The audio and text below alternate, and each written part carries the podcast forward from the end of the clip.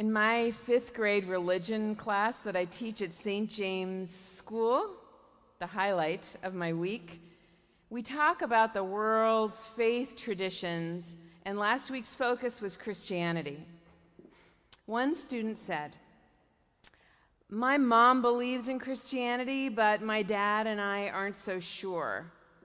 For one thing, she said, in the Bible, God always seems angry. And also, don't people fight wars in the name of religion? You know, in that moment, I desperately wanted to tell her that it wasn't like that at all. I wanted to say, no, no, no, God is a God of pure love. And yet, God does seem to overflow with anger sometimes in book after book, especially of the Hebrew Bible. And even though I want to, I can't make that image of a sometimes angry and violent God just disappear. Back in class, the boy in front of her leaned back and said, God doesn't start wars, human beings start wars. It's not God's fault that we kill each other. And I recognize that argument. I've made it too, usually on long flights. I'll end up seated next to a person who discovers that I'm a priest and launches the same challenge no religion, no wars, so no religion for me.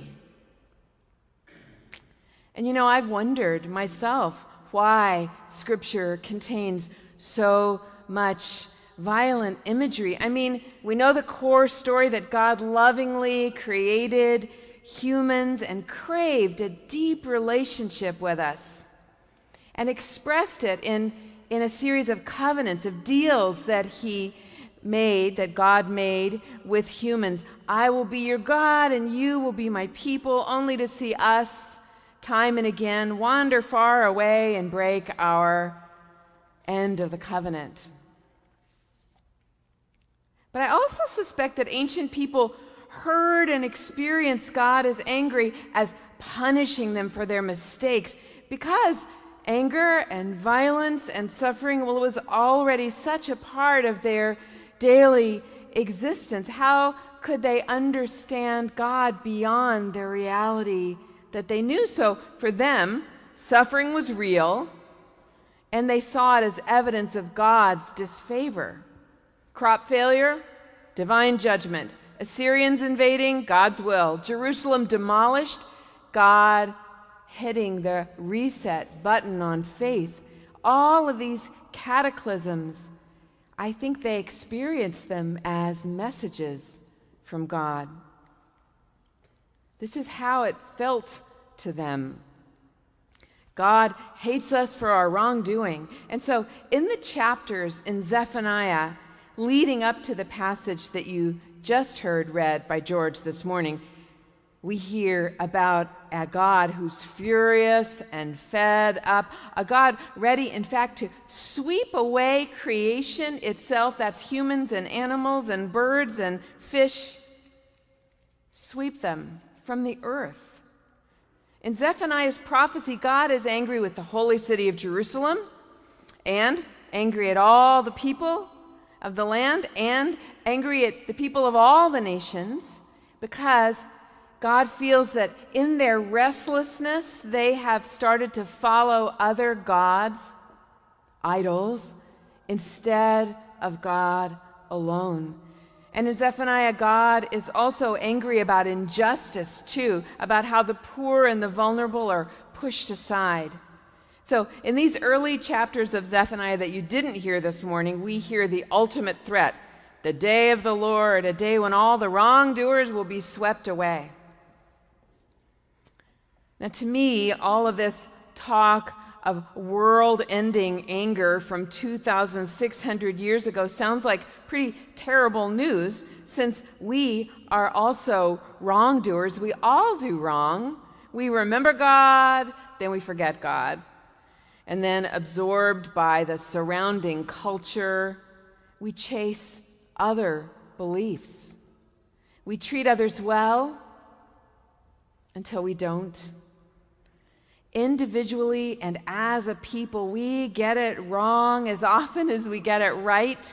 And so, like our ancient counterparts, we worry too about God's anger. You've heard this and maybe felt it yourself. Something devastating happens, and you say, God must hate me. Or, what did I do to make God this angry? You, maybe you've heard someone say that. But I wonder if maybe ancient people and maybe we too project this anger on God as a way of expressing anger and disappointment in ourselves for losing our way, or, or because of our own despair over events beyond our control, tragedies, as a way of answering why. You know, my niece Beverly, she's 25, and in between acting auditions, she babysits the sweetest two year old boy named Cameron. And this little boy does not want to get it wrong, anything wrong, ever. And last week, though, working on a craft project involving a large pot of ink, you know where I'm going with this. When you know, the entire thing exploded in a fountain of ink, ink on the furniture, ink on the floor, ink on Cameron, and ink coating Beverly. Urgently, Cameron asked, Beverly, are you happy? Not like that. He said, Beverly, are you happy? And she said, No, buddy, not at the moment. And then he asked, If we clean it up, then are you going to be happy? She said, He was so concerned. And we are very concerned too. We know that we must grieve God with some of our choices. We know that we spill a lot of ink, wandering far away, personally and collectively. As a society, we know we fall short in so many ways, failing to care enough for our unhoused neighbors, failing to protect the environment. The list is endless. And we disappoint ourselves. Each of us carries around a kind of disappointment in some of our own actions and choices that haunts us. Yet, like Cameron, in spite of everything, we want God to be happy, happy with us. Like Cameron, we say, God, are you happy? Because even though we worry about our mistakes, we crave God's love. We crave for God to see us, know us, accept us in spite of our failings. We crave that feeling of being embraced for our deepest, truest selves. The you, the me, that God created us to be, that feeling. Nothing better. Which brings us to today's passage at the end of the book of, of Zephaniah a full throated love song from God to God's people. Such good news, a song of joy as God forgives Jerusalem in spite of everything, forgives us in spite of everything. Love renewed. And this is, after all, Rose Sunday, Joy Sunday, Rejoice Sunday. It's sometimes called symbolized by the rose color that you see us wearing. It's a little oasis of joy in the midst of the serious soul searching of Advent. A perfect day for this passage from Zephaniah. And how the light of God shines in this very, very poetic passage that you heard George read. We hear, The Lord has taken away judgments against you. The Lord your God is in your midst, not far away, right here. He will rejoice over you with gladness. He will renew you with his love.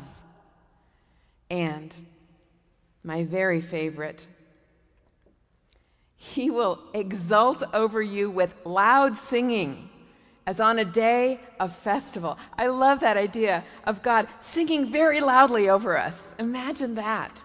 Imagine that kind of attention.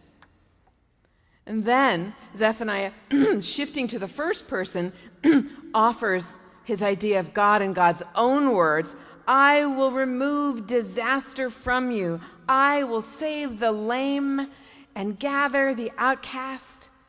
And to top it all off, I will bring you home.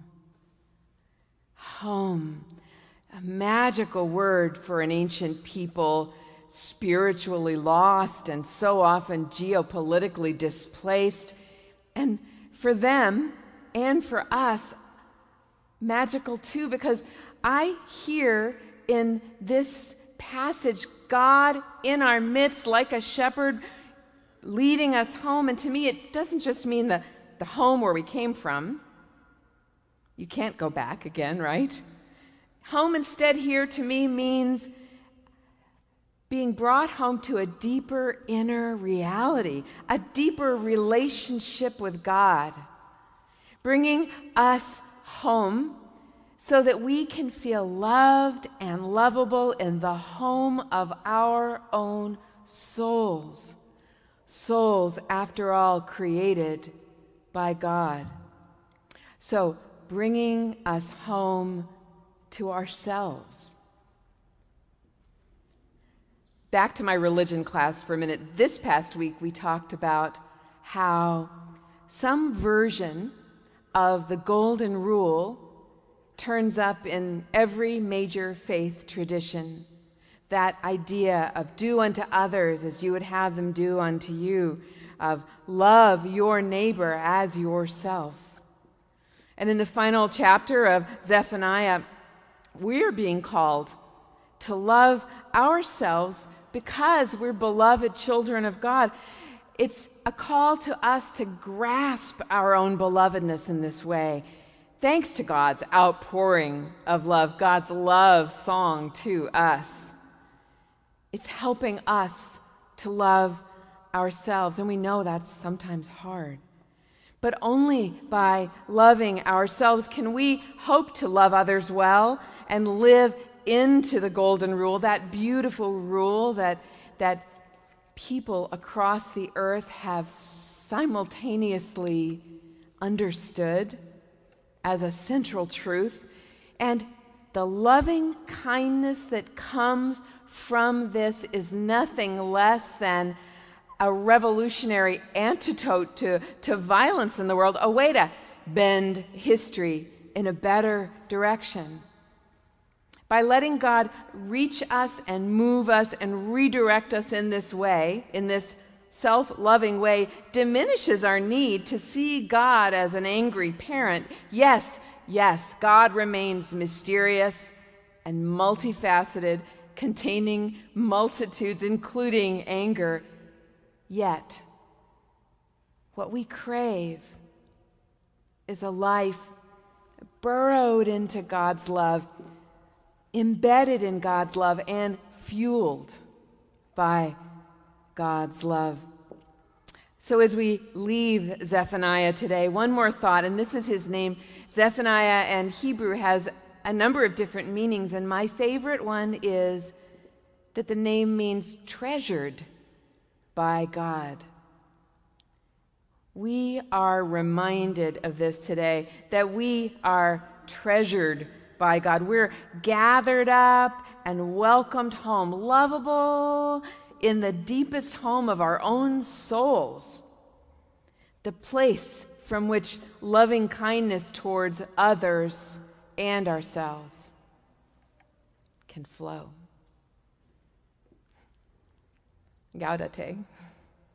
Amen.